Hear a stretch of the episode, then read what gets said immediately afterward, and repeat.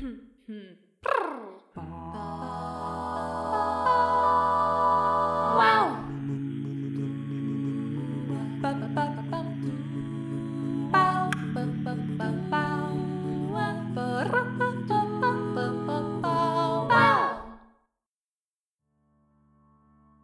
Szia Gergő, hogy vagy mi újság? Szervusz Tündi, köszönöm szépen, jól vagyok. Természetesen egész héten, meg most a hétvégén is a költözés ment, és még van hátra, majd másodikán jön értem egy dobozos kocsi, és nem értem, hanem majd a cuccaimért, és a maradék cuccost is átviszem a, az új lakásba. Úgyhogy erről szól most az életem, aztán ugye a hétköznapokban a 9-től 5 óráig, 9-től 10 óráig, mikor hogy, meg uh, megy a munka. Veled mi a helyzet? Hát igen, a költözést láttam a dobozokat egy kicsikét ott a hátteredben még korábban, és ugye emlékezzek vissza én a január-februárra, amikor mi is költöztünk, és ugyanígy dobozok, dobozok. Ja, egyébként minden jól alakul nagyjából, köszönöm, a diszertáció még mindig történik, de haladok, már vannak teljesen kész fejezeteim. Na, szuper. Megy ez, Sok csak van hát... még hátra? Hát az eredményeknek még az összefoglalása és az értelmes összefoglalása és feldolgozása és prezentációja, de jutottam egy nagyon nagy, hát nem azt mondom, hogy áttörésre, hanem inkább egy lépésre, egy, egy újabb stádiumba az utóbbi hetekben, amikor az egyik ilyen csoportmeetingre összefoglaltam az eredményeket a, a fő kísérletsorról, uh-huh. és és akkor végignéztem, hogy mi is zajlik ott, egy ilyen gyönyörű, szép, bonyolult táblázatot összeraktam, minden mintára végigírva, kicsikét ilyen kvalitatívan, minőségileg, hogy milyen jelenséget látunk meg, kicsikét kvantitatívan, tehát mennyiségileg, hogy, hogy mi van ott, és így egyszer csak így kirajzolódott egy nagy kép. Összeállt az egésznek a képe, hogy fú, mi történik ott, amitől most nagyon boldogok vagyunk, mert uh-huh tényleg egy, egy szép, nagy átfogó ívről van szó, csak ugye ez bonyolult volt, és nem látszódott elsőre, még másodszorra, és még tizedszerre sem. Szóval ettől boldog vagyok. Másik dolog, hogy a karom szépen javult, de eljutottam ugye a kartor, és mennyi, most már jó néhány héttel ezelőtt volt, eljutottam az idegesítő stádiumba, amikor már alaphelyzetben teljesen fájdalommentes, jól el vagyok, és el is feledkezem róla szépen, hogy történt bármi, és akkor csak nyúlok valamiért, egy picikét megerőltetem, ami ugye tényleg kicsi megerőltetés, de azonnal belenyilal a fájdalom, szóval idegesítő, mert csinálnám vele most már a, a dolgokat, élném az életemet, de azért még kell neki néhány hét javulás. Szóval ennyi. El és vagyok mivel, szerencsére. mivel töltöd a szabadidőd ilyenkor? Mi ez a szabadidő? Jó, hát azért csak tudsz valamit mondani.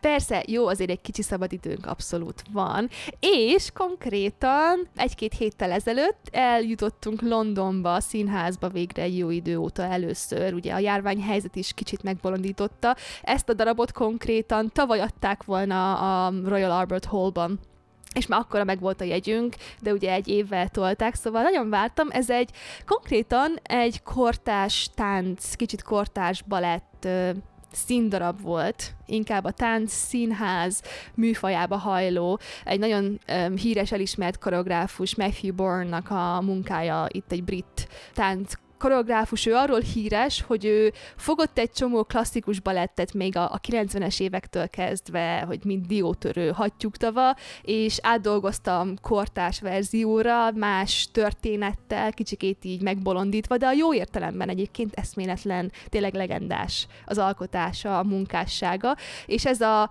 The Carmen című darabja volt, ami a Carmen opera zenéje át hangszerelve, és a történet átdolgozva egy ilyen nagyon pörgős, nagyon lendületes, nagyon forró történetté. Hát élmény volt nagyon. És hát ugye ott voltunk, néztünk egy komoly tánc produkciót, és ugye persze tudós az nem tud szabadulni a tudományos gondolkodástól, és attól kezdtem el gondolkodni így szünetben meg közben, hogy miért is fog meg ennyi embert a, a tánc, hogy egyrészt mi is szeretünk magunk táncolni, másrészt meg járunk ilyen darabokra, és hát vastaps volt a végén, álló taps az egész, ugye a Royal Albert Hall, hogyha valaki látta már valaha egy gyönyörű, hatalmas, ilyen kicsit ovális színpadú épület, és hát magáért beszélt a, a darabnak a gyönyörűsége, a, tényleg a, a színvonala, hogy, hogy az egész közönség állva tapsolt.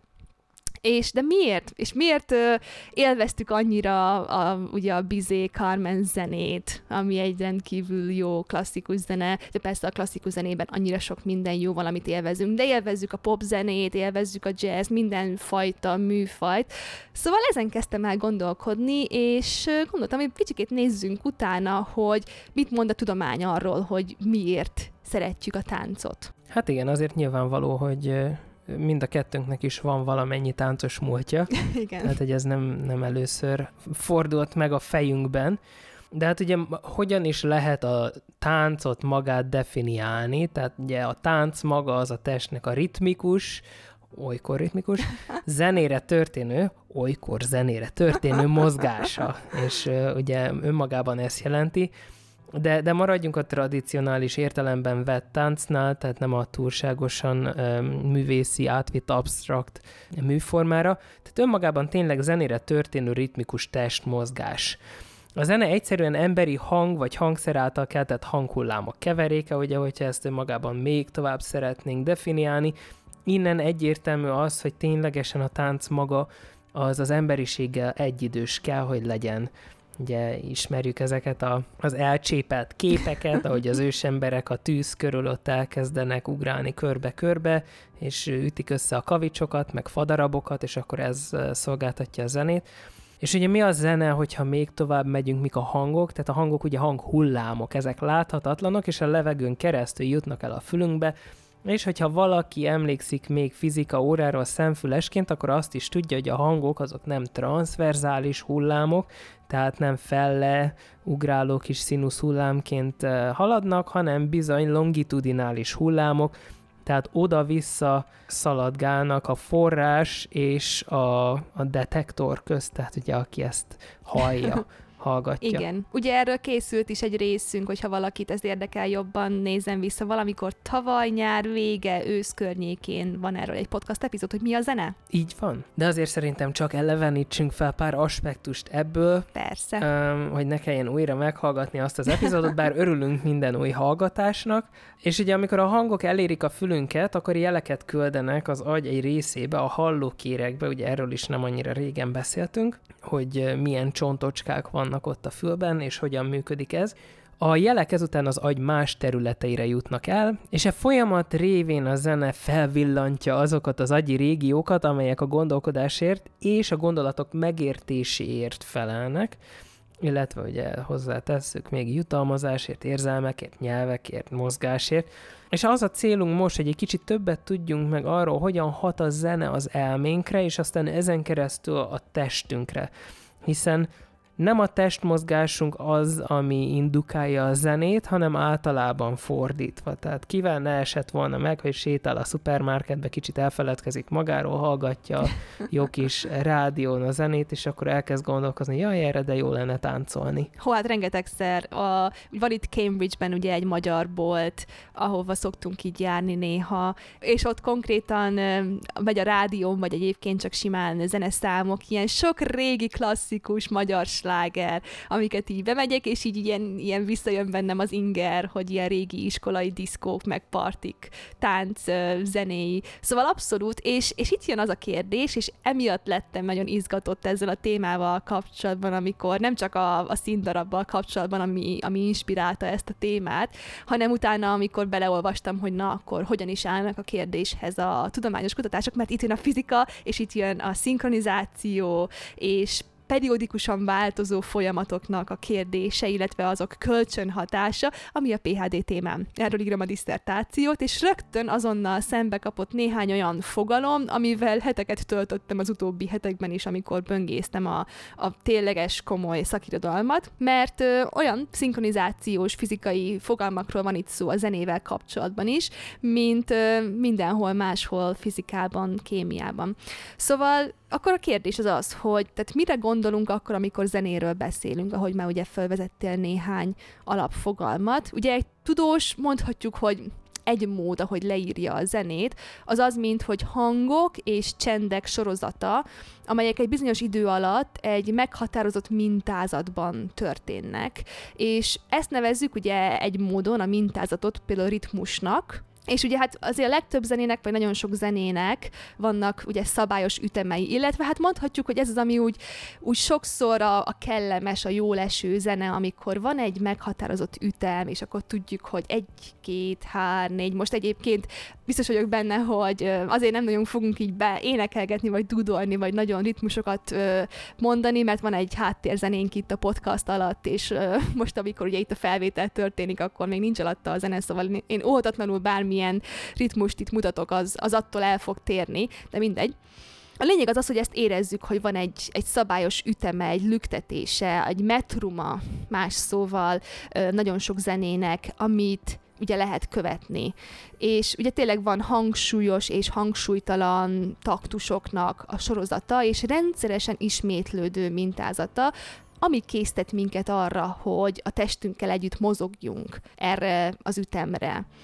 És azért könnyű mozogni egy ilyen metrummal rendelkező zenére, mert sejthetjük, kiszámíthatjuk, ugye elvárhatjuk, hogy mi következik. És emiatt ugye a belső testritmusunk az elkezd illeszkedni a zenének a ritmusához, vagy a, ugye a metrumához, és ugye ezt nevezik egyébként idegen kifejezéssel ritmikus hozzáigazodásnak, hozzászinkronizációnak, vagy egyébként fizikai fogalommal, amikor ezt a jelenséget ilyen, ilyen nagyon fizikai eszközökkel vizsgáljuk, mint ingák, meg egyéb oszcillátorok, hogy fizikai kényszerrezgés. Ugye ennek a definíciója az az, hogy van kettő alapvetőleg egymástól független oszcillátor, amik időben összekapcsolódnak, és ennek során az egyik oszcillátor frekvenciája az magához igazítja a másiknak a frekvenciáját, de ezt kicsikét majd később még definiáljuk, hogy mi is ez az oszcillátor. Igen, és hát akkor adjunk is példát erre a kényszerrezgésre. Képzeljünk el egy régi módi ingás álló órát, ezt ugye mindenki látta már, más nem filmekben, vagy hogyha szerencsésebb, akkor például ugye a nagyszülőknél a hatalmas kakukos óra, aminek ott az inga az aljában, és ugye az óralap alatt, ez úgy néz ki, hogy az óralap alatt egy hosszú rúd lóg, amelynek a végén van egy súly.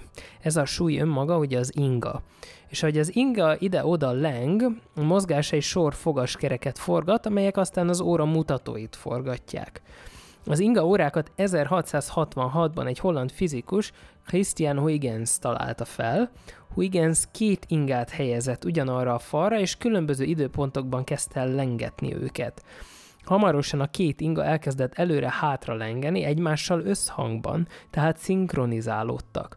És ez a nagyszerű példa a ritmikus folyamatok összehangolódására, amit aztán a fizikában például csatott rezgéseknek, oszcillációknak hívunk. Hát hogyan is történik ez?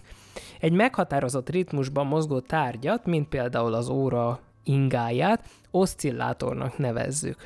És ugye, hogy, mert ez egy eléggé ismeretlen szó sokaknak biztos, hogy mit jelent ez az oszcillás szó. Az oszcillás szó az a latin oszcillát szóból származik, ami azt jelenti, hogy leng. És hát képzeljük el ezeket az ingákat, ahogy lengésbe kezdenek. Ugye van az a mozgás, amit mi látunk, Viszont nem csak ez a mozgás létezik, tehát ugye azzal, hogy ők mozognak, az alátámasztásnak, felfüggesztésnek, ugye, ahogy ezt a fizikában ismerjük, folyamatosan adnak át energiát, és ezt az energiát ugye szintén ritmikusan adják át. Tehát ilyen lehet például tényleg a, a felfüggesztés, vagy például a fa lap, amihez ezek az ingák hozzá vannak csatolva ugye az órán keresztül, vagy esetleg még a padló is, hogyha ez az óra, ez tényleg ilyen nagy álló óra. És ahogy mozognak ezek az ingák, ezeknek a fallapoknak, vagy akármiknek ritmikusan kis mennyiségű energiát adnak át. Amikor az egyik inga kileng, energiát hoz létre, ugye amikor megáll a maximum pontján, akkor van maximumon a potenciális energiája, majd mozgás közben ez a potenciális energia alakul át úgynevezett kinetikus energiává. És aztán ez az energia, amit létrehozott mozgás közben a talapzaton keresztül a második ingára is átadódik. Aztán amikor a második inga visszalendül, szintén energiát termel, és azt visszaadja az első ingának.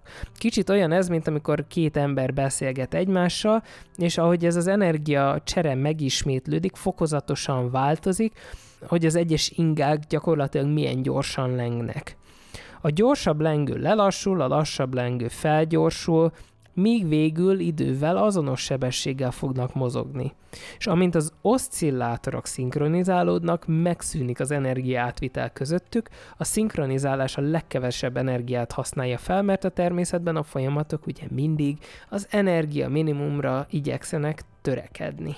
Igen, abszolút. Egyébként, hogyha ha ennek a kísérletnek, vagy ennek a jelenségnek a, a tényleges megnyilvánulását szeretnénk látni, akkor nagyon ajánlom, hogy keressünk rá YouTube-on ilyenekre, hogy metronómok szinkronizációja, és rengeteg ilyen videót lehet találni, és ezt tudom, mert pont raktam be egy videó linket a, a diszertációmnak az irodalmi áttekintő részébe, ahol egy ilyen, hát lényegében van mondjuk, képzeljünk el, hogy fogtak kettő mondjuk vizes flakont, arra ráraktak egy deszkalapszerűséget, és arra ráraktak mondjuk 20 különböző ritmusra állított metronómot.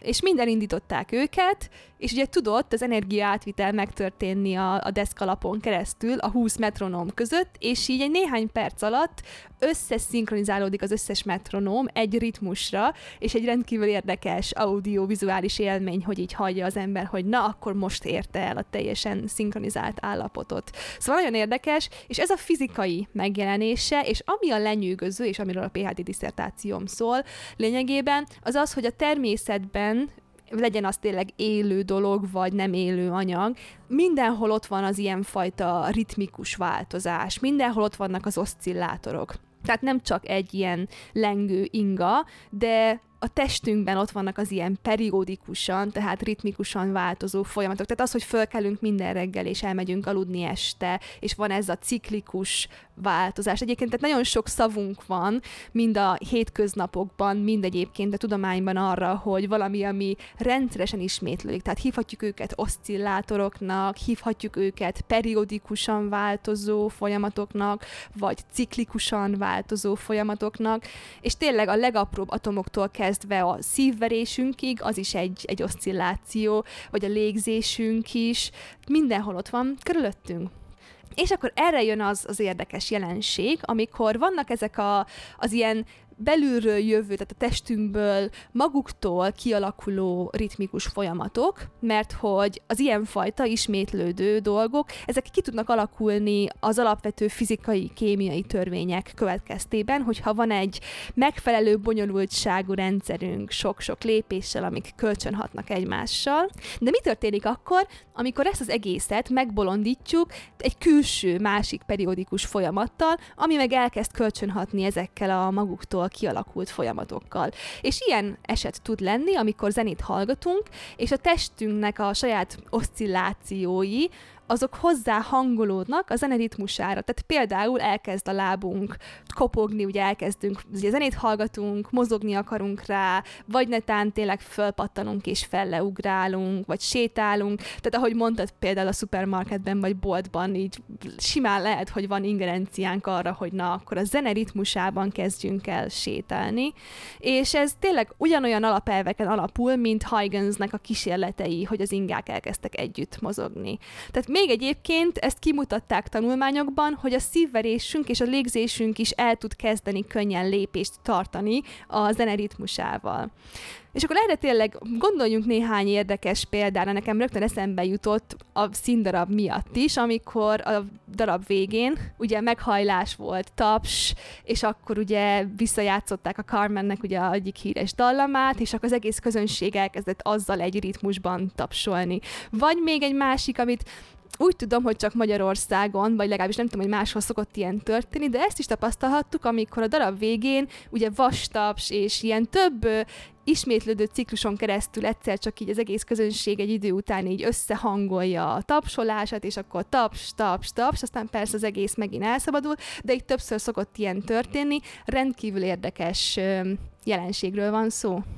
Jó, hát akkor megbeszéltük a, a kemény tudományt a dolog mögött, de akkor most, hogyha már tudjuk, hogy miért mozgunk a zene ütemére, akkor vessük fel azt a kérdést, hogy miért élvezzük mi annyira a táncot. A pszichológusokat évszázadok óta érdekli, hogyan hat a zene az érzelmeinkre. A legtöbb zenei forma a tempón, a dallamon és a ritmuson keresztül fejezi ki az érzelmeket, gondoljunk csak egy vidám dallamra, mint például a hulla hó és hózik, mici mackó fázik, zigzik. Um, ugye ez egy gyors, vagy lassú, felemelő, vagy lehangoló dallam. Most gondoljunk egy szomorú dalra, például boldogság, gyere haza, ugye. Ez például gondoljunk bele abba, hogy ez, ez más jellegű-e, mint a vidám dal.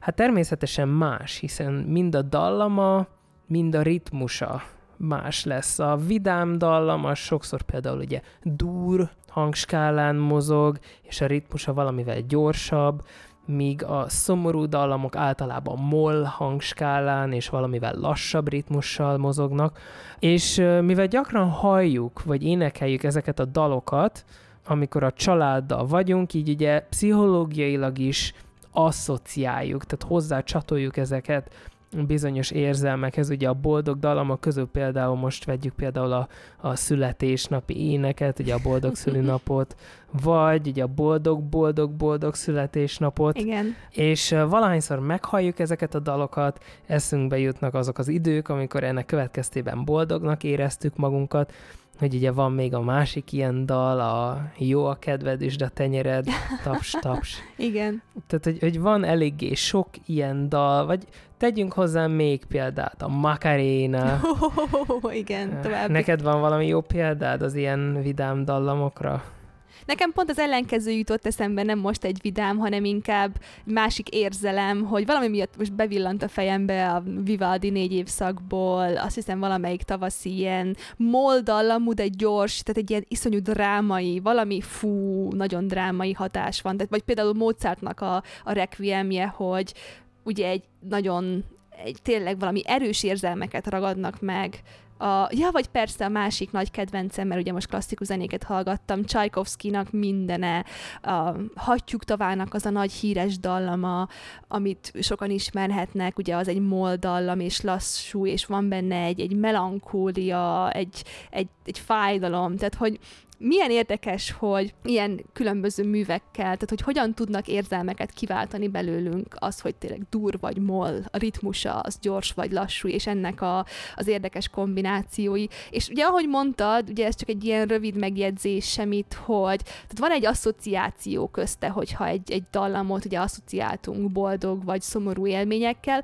de ott van a, az a legalapvetőbb valamilyen fiziológiai hatás. És ezzel volt egy érdekes ilyen, ilyen videókat láttam keringeni az interneten a jégvarázs mesével kapcsolatban, mégpedig a második filmben van egy ilyen magas moldallamú, csak egy rövid dallamocska, ami egy ilyen, ilyen hívó dallam, és uh, voltak ilyen videók, hogy csak ezt lejátszották uh, kisbabáknak, kisgyerekeknek, akik még ugye nem fejlesztettek ki feltétlenül olyan komoly asszociációs folyamatokat egy dallammal kapcsolatban, és meghallják ezt a néhány hangot így egymás után, és elsírták magukat magukat. Tehát, hogy ott van valami olyan, olyan reakció, egy olyan érzelmi, valamit kivált az emberben tényleg alapvető fizikai, fiziológiai szinten egy néhány hangnak, néhány frekvenciának a bizonyos mintázatú váltakozása. Ez mind szép és jó, de nagyon szomorú vagyok, hogy nem hoztad példának a legfontosabb dallamot, amit meghagytam neked, hogy kedves legyek, hát a kacsatánc. Ja, Istenem, most már értem, igen, na az meg nekünk egy asszociált dallamunk a vegyész szak alatt. Elnézést, igen, eszembe kell ja, Hát meg a, a vegyész induló, ugye, önmagában is egy eléggé uh, asszociált dallam. Na mindegy, menjünk tovább. Igen, ez egy nagyon nosztalgikus és beszélgetős rész most. Igen, hiszen még mindig nem jutottunk el oda, hogy a tánc az hogyan jön. Ugye egy kicsit már belekóstoltál a történetbe ezzel a, a sztorival, ahogy ismeretlen dallamra gyakorlatilag olyan fülek, amik még nem, tehát nem lehet, hogy zeneileg okítva legyenek, és mégis már az érzelmet rögtön kiváltja a különböző hangok kapcsolata, ugye a kisbabák vagy elsírják magukat a, a moldallamra, tehát az, ahogyan a testünket mozgatjuk, mélyen összefügg az érzéseinkkel, az érzelmeinkkel, hogyha boldogok vagyunk, előfordulhat, hogy ugrálunk örömünkben, ugye van is ez a, a kifejezés, vagy a levegőben hadonászunk a karunkkal, amikor szomorúak vagyunk, előfordulhat, hogy összegörnyedünk, összefonjuk a karunkat a testünk körül, Ugye ennek is mély pszichológiai jelentősége van, hiszen az ölelés az egy nyugtató érzés, és próbáljuk saját magunkat nyugtatni. És ugye ennek az ellenkezője is igaz lehet, a görnyedés és a karunk testünk köré kulcsolása szomorúvá tehet minket.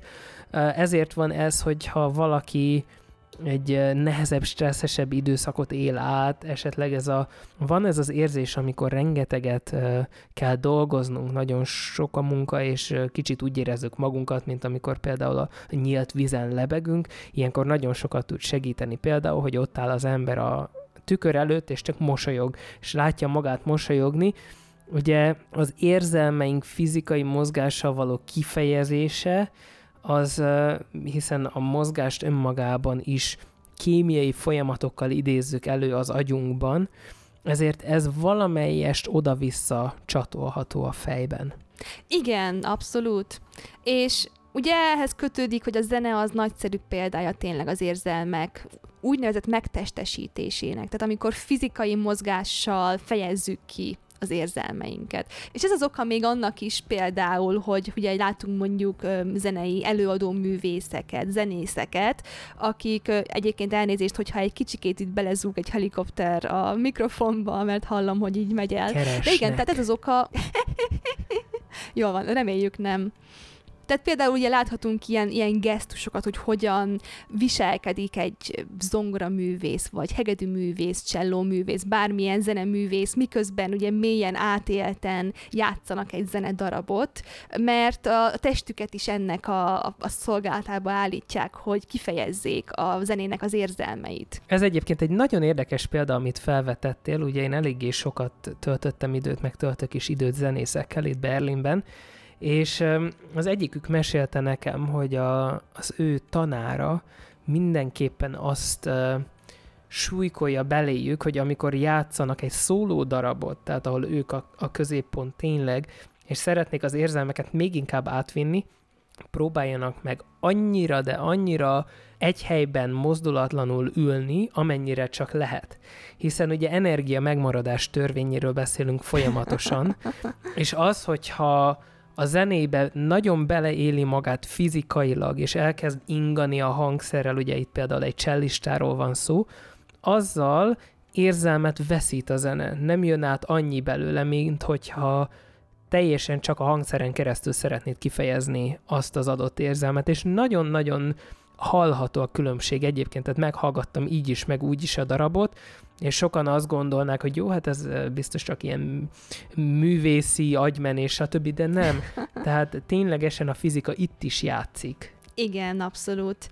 Tehát nagyon sokat számít ez a fajta aspektusa is a zenének és a mozgásnak, mert ugye hogyan jön át az érzelem ezek alapján a hallgatókban. És ez kimutatható, gondolom egyébként, hogyha csak a hangfelvételt raknánk emberek elé, hogy ugye melyikből mi jön át, milyen érzelmeket vált ki, ez, ez kvantifikálható, tehát mennyiségileg kimutatható. Tehát tényleg csak, hogyha ha a legegyszerűbb aspektusait nézzük ennek a kérdésnek még, mert tényleg egy összetett pszichológiai kérdés, de tényleg a vidám zene hallgatása az boldogabbá tehet minket, és vidáman mozgathatjuk a testünket, ugrálva, táncolva, tapsolva, énekelve, amitől meg még boldogabbnak érezzük magunkat. Vagy viszont ugye nézzünk mondjuk egy, egy, egy balettáncosnak a lassú mozgását, egy szomorú dallamra, az teljesen más érzés. De, de miért szeretnek sokan rock koncertre járni, hogy tényleg ilyen vidám, energikus dalokra ott tombolhatunk és táncolhatunk, annak milyen más érzelmi megnyilvánulása van. Tehát egyébként ilyen módon használhatjuk közvetlenül a zenét és a mozgást arra, hogy másoknak megmutassuk, hogy hogyan érzünk. Ugye azért fontos ez, mert ugye egy közösségben élünk, és fontos a kommunikáció egymás között, hogy, hogy kifejezzük a saját érzelmeinket, illetve hogy ugye értelmezzük, hogy társaink hogyan éreznek, és így alakítsuk az életünket.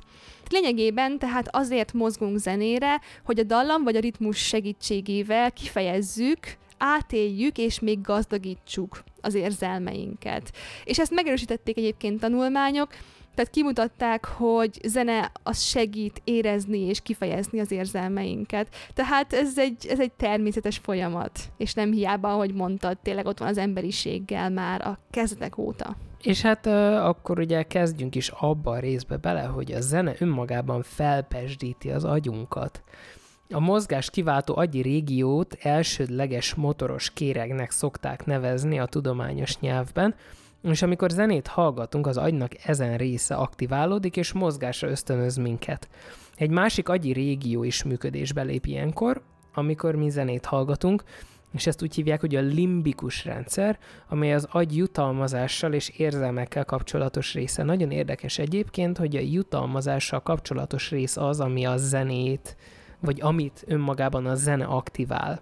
És ez a limbikus rendszer a hormonoknak nevezett kémiai anyagok felszabadulását váltja ki, ugye ismerhetjük talán még középiskolás biológia óráról, hogy ugye a hormon az, az az anyag, amit a mirigyek, azok a testen belül ürítenek, és nem testfelszínre. Tehát ugye például az izzadság mirigy az nem hormonokat termel, de a hasnyál mirigy például igen, mert hogy az befelé megy, és kémiai anyag önmagában, amit felszabadít. Tehát a zene hallgatás és a mozgás hatására az testünk jó közérzetet keltő hormonokat szabadíthat fel. Amikor a testünket a zene ütemére mozgatjuk, akkor az érzéseink és érzelmeink is összekapcsolódnak a zenével. És a pszichológusok szerint ezt mind-mind a tükörneuronoknak nevezett agysejteknek köszönhetjük, illetve ezek is szerepet játszhatnak a zene élvezetében, és ezek olyan agysejtek, amik akkor aktiválódnak, amikor látjuk, hogy más emberek csinálnak valamit. Ugye volt egy epizódunk annó az ásításról, ahol megbeszéltük azt, hogy az ásítás az gyakorlatilag hűti az agyunkat. Igen. Viszont ugye akkor kicsit belementünk abba, hogy az ásítás önmagában miért ragadós, ugye miért erősítheti a, a közösséget, mint olyat, és ugye akkor megbeszéltük azt is, hogyha például egy barátunk ásít, és ezt mi látjuk a szemünkkel, azaz, hogy szélesen nyitja a száját, és még halljuk is az ásító hangot, akkor ez beindítja mi agyunkban a tükörneuronokat, amik arra késztetnek minket, hogy mi is ásítozzunk.